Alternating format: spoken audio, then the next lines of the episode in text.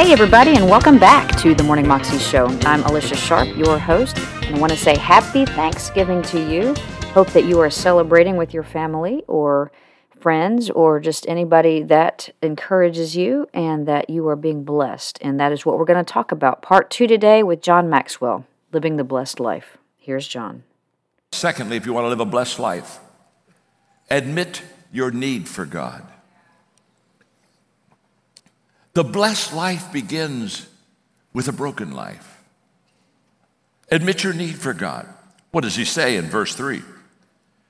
You're blessed when you're at the end of your rope. With less of you, there's more of God. I love that.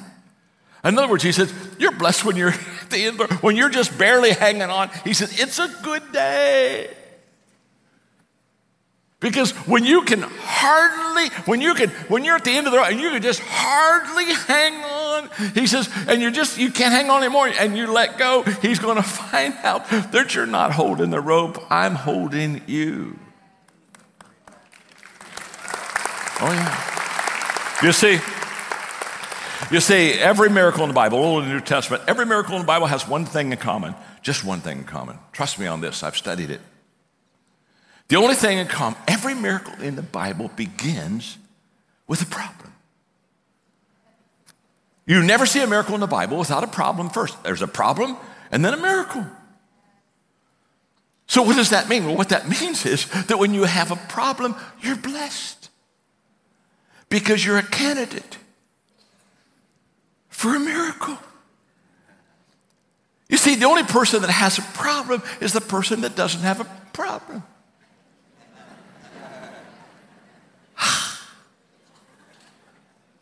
You see, if you have a little problem, you're a candidate for a little miracle. If you got a big problem, you're a candidate for a big miracle. I mean, choose the problem and choose the miracle. But if you have no problem, you're not a candidate for a miracle. I, I, I feel badly for you.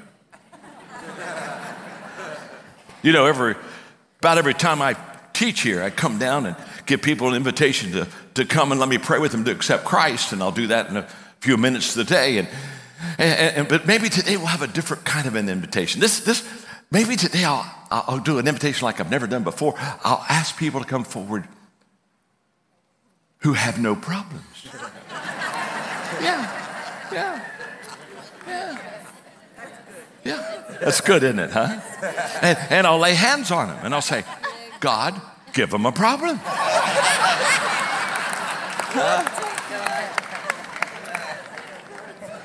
because you can't have a miracle without a problem. Now, let me ask you a question. How many of you are candidates for a miracle? Yeah. Look at your neighbor and just say to them, You're a candidate for a miracle. Trust me, trust me.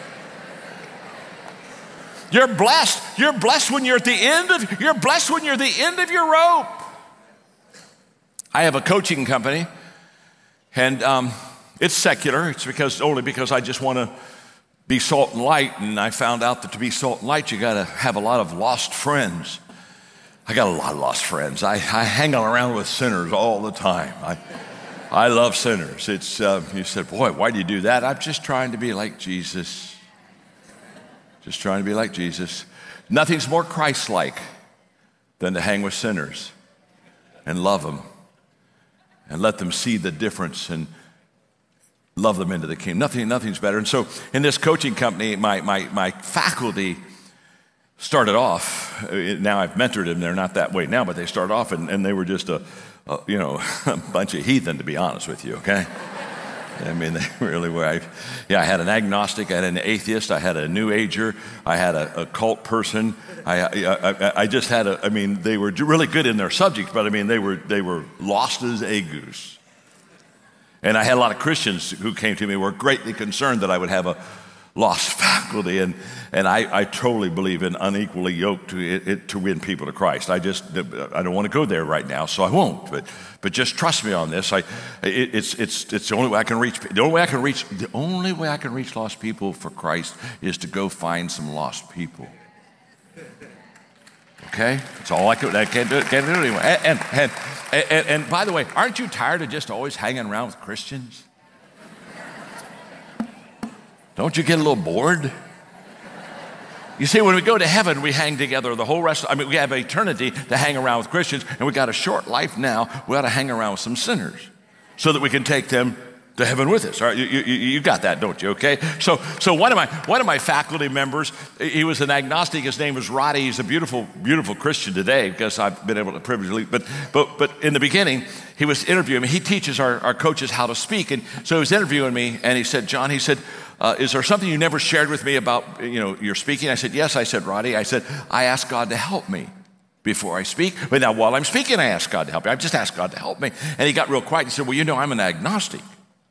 I said, That's okay. It's okay. It's okay with God. You, you don't upset God when you're an agnostic. God's not shook up, He's going to be okay.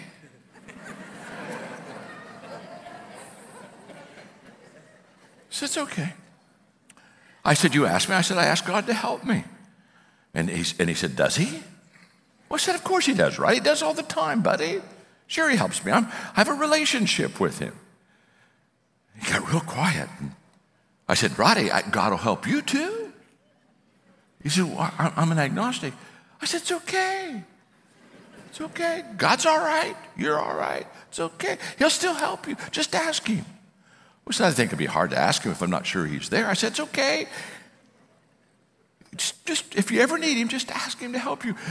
About a month later, he's doing a speaking seminar, and it's just the first five minutes are just going bad. The sound's bad, it's, it's not going well, and, and it's just no people are restless. And, and for five minutes, it's kind of all downhill. And, and Roddy heard, remember what I said about asking God, and so under his breath, of course, he didn't know it out loud. He, he just asked, he said, God, help me. And immediately, everything turned. And, and he's doing the speaking seminar, and he, he's going, oh my gosh, something, something happened there. And he told me, he said, John, when it was over, I'm going to my elevator back to my hotel. And he said, I'm in the elevator and I'm saying, thank you, God, for hearing my prayer. And they said, wait, wait a minute, I'm not even sure I believe in God. What am I doing? What, what, what am I doing?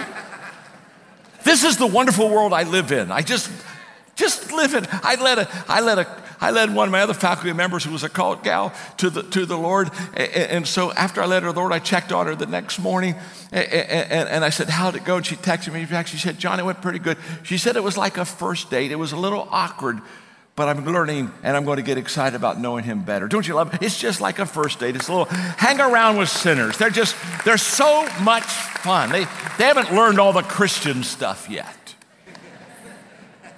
And I was able to lead him to Christ. Now, now here's the point. Here's the point. Just like Roddy, I, I don't know where you are in your faith life, and God loves you unconditionally. God loves Roddy as much as he loves me. He loves you. He, he, he doesn't parcel out love because we're good. He, he, he parcels out love because God's good. And, and, and, I just want you to know that, that in, in this blessed life that you have, all you got to do is say, I need you, God. And, and God will say, Here I am. That was John Maxwell, and you can find that on YouTube if you search under The Blessed Life John Dr. John Maxwell. You can also find out more information at his website, johnmaxwell.com. Hope that you have an amazing week and that you do celebrate all the things that we have to be thankful for and that you can live a 320 life in Christ. God bless.